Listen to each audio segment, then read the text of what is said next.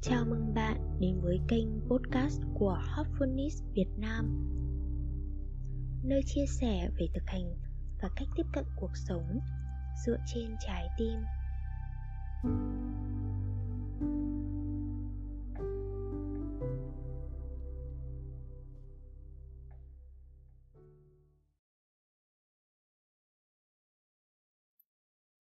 Giải pháp cho vấn đề của cuộc sống. Bạn thân mến, mục đích chính của yoga là hợp nhất với đấng tối thượng và thách thức của chúng ta là hòa nhập hoàn toàn với mục tiêu này. Người anh yêu quý của chúng ta, tiến sĩ Ichak Adige là một chuyên gia quản lý hàng đầu, đã đưa ra tỷ lệ đơn giản, chứng minh khả năng hòa nhập với mục tiêu của chúng ta có thể đạt được như thế nào mặc dù tỷ lệ này dành cho tổ chức, nhưng nó cũng có thể áp dụng cho những abiyashi như chúng ta trong việc tìm kiếm một kết quả thành công trên con đường tâm linh. Tỷ lệ đó như sau. Hàm của sự hòa hợp bên ngoài chia cho sự bất hòa bên trong. Mẫu số thể hiện sự không hòa hợp nội bộ của một tổ chức, những xích mích và bất hòa bên trong tổ chức. Tử số thể hiện sự thành công của tổ chức trong việc hòa nhập với mục đích hoặc mục tiêu thực sự của tổ chức. Thành công, tỷ lệ nghịch với mức độ không hòa hợp nội bộ. Một ví dụ đơn giản. Một động cơ xe tạo ra 100 mã lực để cung cấp cho bánh xe. Nhưng công suất thực sự đến được bánh xe là bao nhiêu? Không phải toàn bộ. Một phần bị tiêu hao do ma sát và tổn thất truyền động chỉ phần công suất còn lại sau những tổn thất đó mới được cung cấp cho bánh xe. Nếu một chiếc xe được bảo dưỡng tốt, tổn hao công suất thấp hơn, thì công suất truyền tới bánh xe sẽ cao hơn và do đó xe sẽ đến đích nhanh hơn. Có thể dự đoán dòng năng lượng bị hạn chế của một tổ chức. Trước hết, nó bị tiêu hao do sự bất hòa nội bộ của chính tổ chức đó, những xích mích và sự kém hiệu quả bên trong tổ chức càng phải dành nhiều năng lượng cho các nhu cầu nội bộ, thì càng ít năng lượng sẵn có, dành cho mục tiêu của tổ chức. Điều này cũng đúng với những người khao khát tâm linh như chúng ta. Càng dính mắc vào sự phức tạp hoặc bất hòa bên trong, chúng ta càng ít có thể hòa nhập với mục tiêu thực sự của mình. Sahamat đưa ra giải pháp cho vấn đề này. Trong truyền thống Sahamat, chúng ta thực hiện một cuộc hành trình tâm linh gia tra bên trong. Ở đó, chúng ta di chuyển qua 13 luân xa, liên quan đến ba bình diện tăng dần của sự tồn tại, được gọi là vùng trái tim, vùng tâm trí và vùng trung tâm. Khi tiến hóa qua các vùng này, chúng ta nhận thấy sự hòa hợp gia tăng. Trong khi, nếu chúng ta thoái hóa, kết quả là sự tan vỡ gia tăng.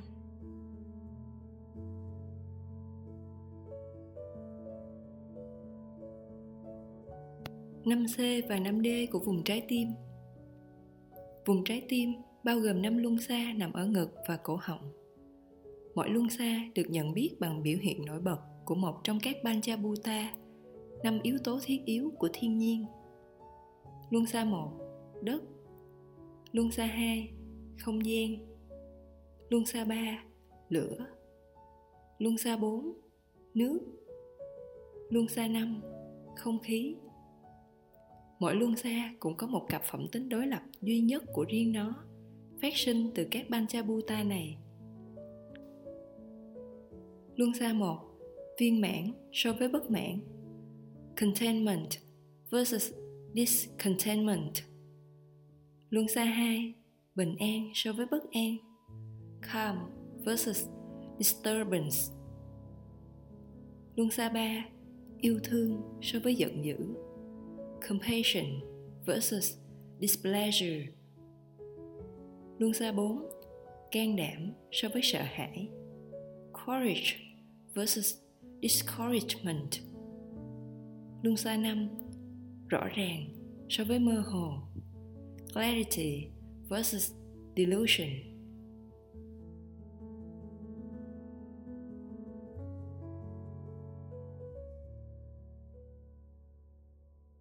Bạn có thể nhận thấy rằng những phẩm tính tích cực đều bắt đầu bằng chữ c và những phẩm tính tiêu cực đều bắt đầu bằng chữ d. Chúng ta có thể gọi chúng là năm chữ c và năm chữ d. Năm chữ c và năm chữ d luôn ở trong tình trạng dao động, đu đưa liên tục từ dương sang âm và ngược lại. Do đó, chúng ta vẫn ở trong tình trạng bất ổn và bất hòa trạng thái của chúng ta thường là sự phối hợp của c và d. Có thể có sự mãn nguyện ở một mức độ nào đó, ngay cả khi chúng ta đang bất an ở một mức độ khác. Trên thực tế, tình trạng bên trong của chúng ta có thể rất phức tạp. Điều gì quyết định sự hoạt động của các luân xa? Khi không có gì cản trở, các luân xa có xu hướng hòa hợp theo lẽ tự nhiên. Chỉ có tình trạng bất hòa mới có nhiều nguyên nhân. Đứng đầu trong số những nguyên nhân này là sự có mặt của samskara. Samskara là dấu ấn về những sự kiện trong quá khứ còn động lại sâu thẳm trong tâm thức của chúng ta. Một dấu ấn không chỉ chứa ký ức hiển hiện về một sự kiện trong quá khứ, mà còn chứa đựng cảm xúc liên hệ với sự kiện đó.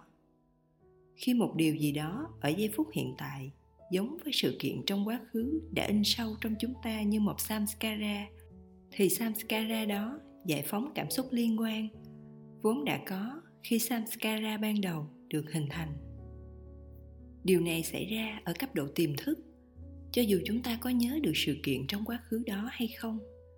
Chúng ta chất chồng cảm xúc quá khứ lên tình trạng hiện tiền, và cảm xúc đó làm sai lờ suy nghĩ của chúng ta và khiến chúng ta hiểu sai giây phút hiện tại. Về cơ bản, samskara suối bẫy chúng ta ưa thích hoặc không ưa thích những sự kiện xảy ra ở hiện tại. Dựa trên những điều chúng ta ưa thích hoặc không ưa thích trong quá khứ.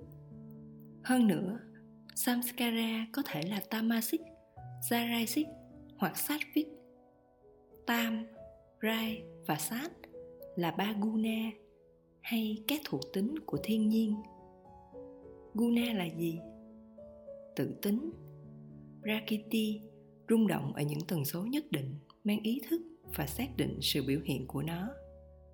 Ba tần số chính của thiên nhiên là tam, rai và sát. Ba rung động này làm thay đổi biểu hiện của ý thức, khiến nó trở thành tamasic, jarasic hoặc sattvic.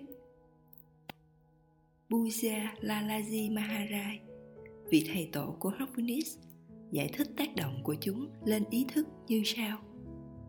Tam, được coi là sự ngu dốt, biến nhát thô trọng, mơ hồ, vân vân. Tất cả những điều này truyền tải ý nghĩa của cơ sở hoặc sự hỗ trợ. Rai được cho là ở giữa hoặc trạng thái trung tâm. Bản chất của nó là tranh đấu hay thay đổi, suy nghĩ, vân vân nó luôn biểu thị bình diện ở giữa. Sát có nghĩa là niềm vui, sự dễ chịu, cao cả, tinh tế, thánh thiện và vĩ đại. Nó là đỉnh cao. Nội hàm này luôn được chấp nhận. Sự thiện cảm và ác cảm đối với ba guna khiến chúng ta thu thập samskara, dẫn đến sự phát triển các khuynh hướng tamasic, rajasic và sattvic khi một samskara trở nên hoạt động, nó sinh ra một mức độ cảm xúc tích cực hoặc tiêu cực nào đó bởi trường năng lượng do các luân xa của vùng trái tim tạo ra. Ví dụ, nếu một ham muốn được thực hiện, luân xa đầu tiên sẽ rung lên với sự thỏa mãn. Tuy nhiên, nếu ham muốn đó vẫn chưa được thực hiện, thì cũng luân xa đó sẽ rung lên với sự bất mãn. Tiếp xúc với một đối tượng có ác cảm sẽ tạo ra một mức độ bất mãn nhất định. Nếu ham muốn vẫn không được thực hiện trong một khoảng thời gian, sự bất mãn sẽ tăng lên. Cuối cùng, luân xa thứ hai cũng có thể bị tổn hại. Sự bình an của nó chuyển thành sự bất an. Sự bất an này có thể phát triển thành sự giận dữ ở luân xa thứ ba và sự sợ hãi ở luân xa thứ tư. Tiếp đến là quá trình suy nghĩ trở nên mơ hồ đánh dấu sự xáo trộn ở luân xa thứ năm, dẫn đến sự hiểu sai. Chữ c tích cực và d tiêu cực đóng vai trò như sự hồi đáp cho thành công của chúng ta trong việc đạt được mục tiêu cụ thể. Nếu mục tiêu đó thuộc về samskara, ao ước hoặc ghét bỏ, chúng ta trải nghiệm c hoặc d dựa trên việc đạt được hoặc không đạt được ước muốn hoặc sự ghét bỏ đó thực ra, samskara giống như virus máy tính. Chúng lây lan sang hệ thống luân xa và giành quyền kiểm soát hoạt động của nó.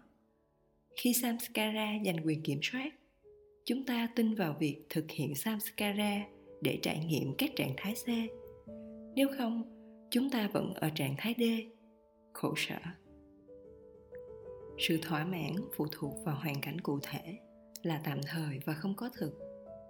Trong sự thỏa mãn chân thực một người tự nhiên quên hết mọi ý tưởng về thỏa mãn và bất mãn. Và thay vào đó, tuân theo một trạng thái nhẹ nhàng. Ở đó, dao động giữa c và d là tối thiểu.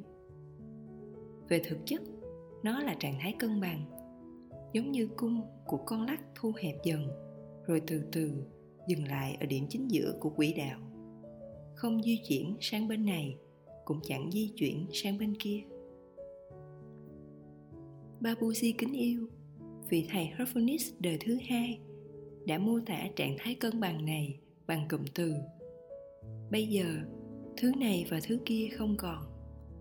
Có nghĩa là một người đã vượt lên sự dao động của các mặt đối lập, hay còn gọi là voan voa khi thứ này và thứ kia không còn, sự dao động giữa các mặt đối lập là rất nhỏ, đến mức các mặt đối lập trở nên gần như giống nhau. Trạng thái đó được gọi là avyakirti, trạng thái vô phân biệt. Via có nghĩa là thị hiện. Vì vậy, avyak có nghĩa là bất thị hiện. Việc các von voa hay các mặt đối lập không được biểu hiện, không có nghĩa là chúng biến mất.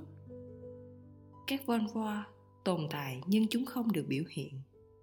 Điều này cũng có nghĩa là chúng có thể biểu hiện ở dạng tiềm tàng, và đúng như vậy chúng xuất hiện vào những thời điểm đặc biệt, tùy theo nhu cầu. Một lý do cho sự biểu hiện của chúng là để hướng dẫn chúng ta bằng việc lần lượt phát ra c và d, khuyến khích hoặc cảnh báo chúng ta.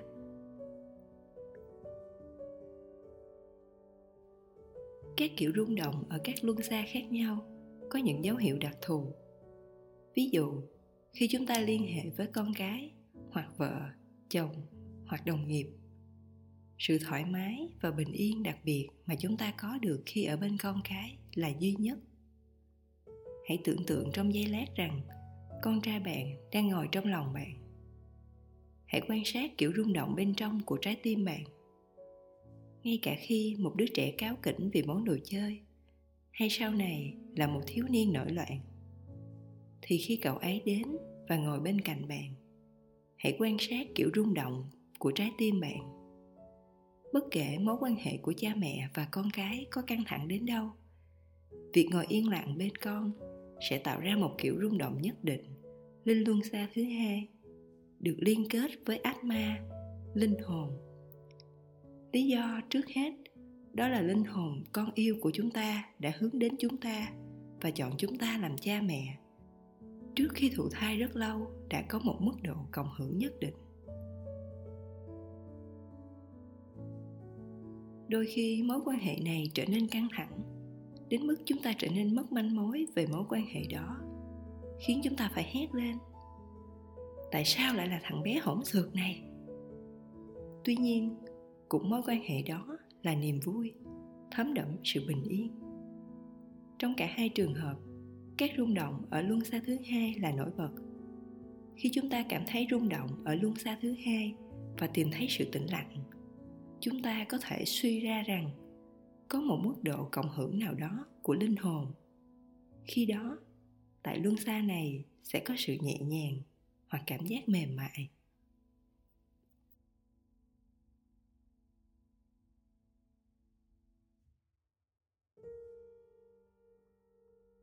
Trong khi cảm nhận sự bình yên này, nếu chúng ta cảm thấy rung động ở luân xa thứ ba và cảm giác đó không nặng nề mà như thể đang tan ra, thì chúng ta có thể tự tin suy ra rằng mối quan hệ này là sâu sắc. Sự củng cố thêm là trái tim sẽ cảm thấy tự do, không nặng nề, rộng mở, nhẹ nhàng và vui vẻ. Điều này xảy ra bất cứ khi nào điều gì đó tốt cho sự tiến hóa của chúng ta sắp xảy ra. Đó là lý do tại sao chúng ta cảm thấy niềm hân hoan vô cùng khi ngồi bên cạnh một nhân cách vĩ đại như các master của chúng ta. Dựa trên những tín hiệu như vậy, chúng ta có thể an tâm kết luận rằng mối quan hệ sẽ đơm hoa kết trái. Ngược lại, nếu có sự nặng nề ở luân xa thứ ba và mức độ nặng nề nào đó ở luân xa thứ nhất, hãy biết chắc rằng mối quan hệ này sẽ không đi đến đâu.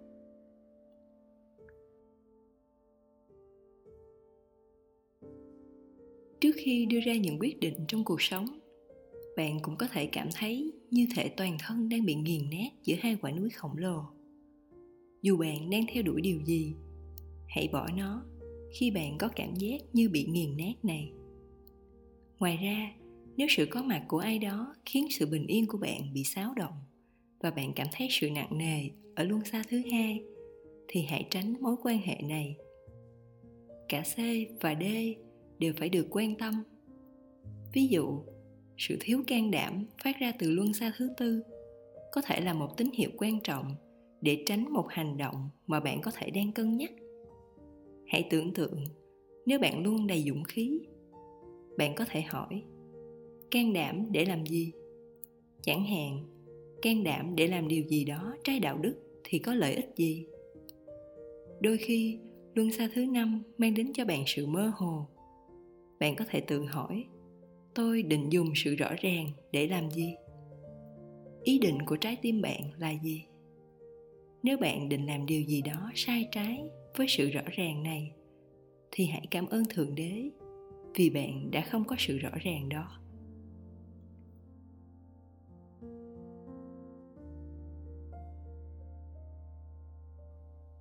Trò chơi ngài và tôi của vùng tâm trí trong khi vùng trái tim chứa năm cặp đối lập, mỗi cặp đối lập tương ứng với một luân xa, thì vùng tâm trí chỉ chứa một cặp, ngài và tôi.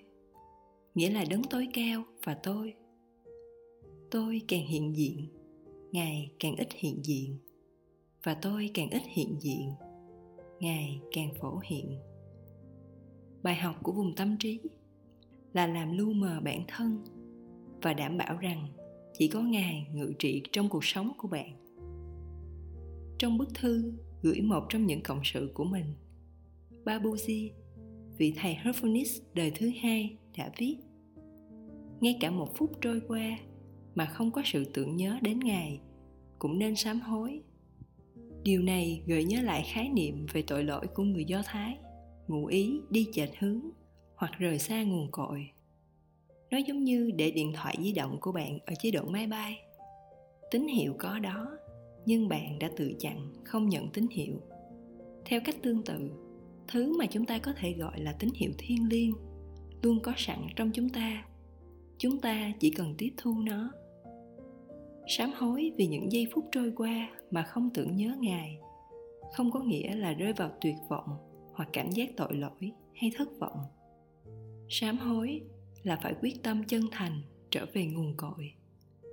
Chính tình yêu sẽ dẫn lối cho chúng ta.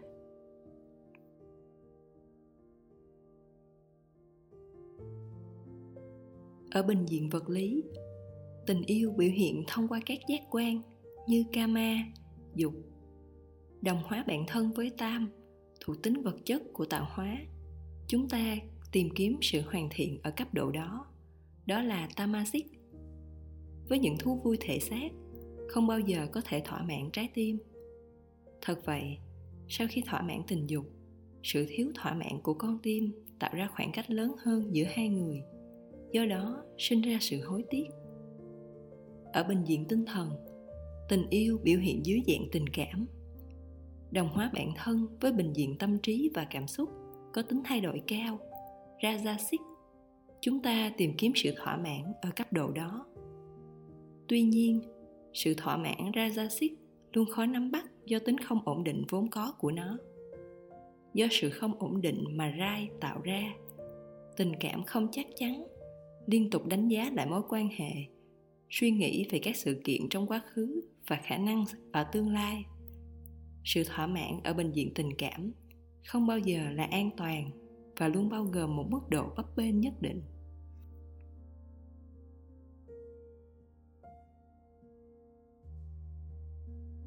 Ở bình diện tâm linh. Tình yêu có thể thăng tiến tới bhakti sự gắn bó tối cao với đấng thiên liêng trong tình trạng vượt lên trên mọi sự ràng buộc vào các thuộc tính hoặc phẩm tính thiên liêng, nghĩa là satokun chúa krishna đã nói rằng bhakti là vượt lên tất cả các guna. Chúng ta không thể tiếp cận thượng đế theo đúng nghĩa, trong khi vẫn say sưa với các thuộc tính chúng ta chỉ có thể gặp gỡ cái vô hình tướng và vô thuộc tính khi chúng ta đánh rơi sự dính mắc vào hình tướng và thuộc tính. Ví dụ, nếu chúng ta tiếp cận thượng đế với mong ước có được các thuộc tính sách viết bao gồm sự bình yên, thậm chí brahma vida kiến thức thiên liêng, thì mối quan hệ của chúng ta với đấng tối thượng sẽ bị uế nhiễm do sự có mặt của ước muốn đó mối quan hệ trở thành đổi giác nếu chúng ta làm theo lời khuyên của hiền triết Attavara và coi những ước muốn như thuốc độc, chúng ta sẽ nhận ra rằng ngay cả một giọt thuốc độc cũng có thể làm uế nhiễm mối quan hệ thiên liêng và hủy hoại sự chín mùi của Bhakti.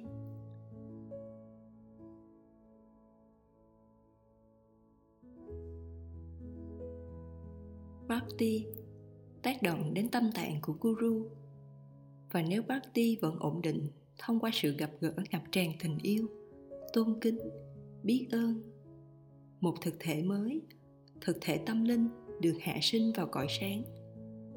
Nó là thực thể của riêng bạn. Bạn không thể sử dụng thực thể tâm linh của bất kỳ ai khác, cũng như bạn không thể sao chép Bhakti của bất kỳ ai mọi người đều có thể phải tiến hóa để có một thực thể thần thánh như vậy, thần tính của riêng bạn.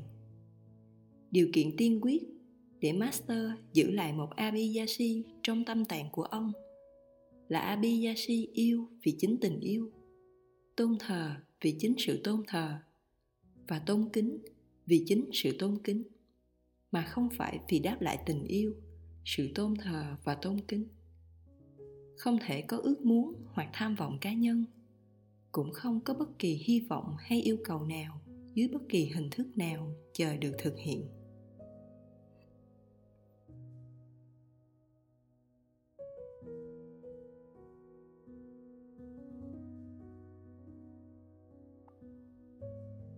Bhakta, người sùng kính, sống một đời sống Sanagati, trạng thái quy thuận hoàn toàn ở đó, họ chọn dễ bị tổn thương một cách vui vẻ.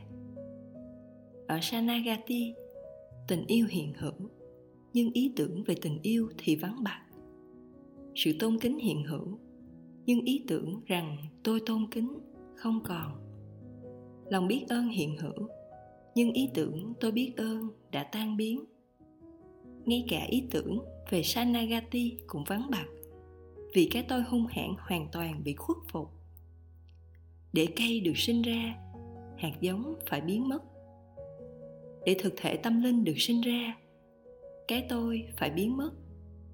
Khi đó, chúng ta có thể tiếp cận trạng thái của babuji maharaj. Tinh tế, không áp đặt bất cứ điều gì lên bất cứ ai, mà chỉ đơn giản là mọi thứ diễn ra xung quanh ngài.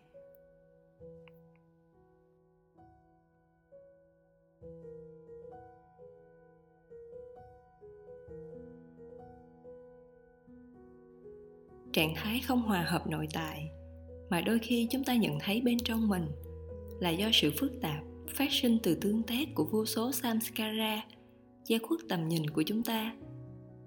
Ba guna tô màu bản chất của chúng ta và năm cặp đối lập, trong đó có bin pradis có một giải pháp cho sự phức tạp này. Đó là một cặp đối lập duy nhất, ngài và tôi, bằng việc làm tan biến bản chất thấp hơn tự tính của ngài nổi bật và cặp đối lập ngài và tôi cuối cùng trở thành duy nhất. Ngài.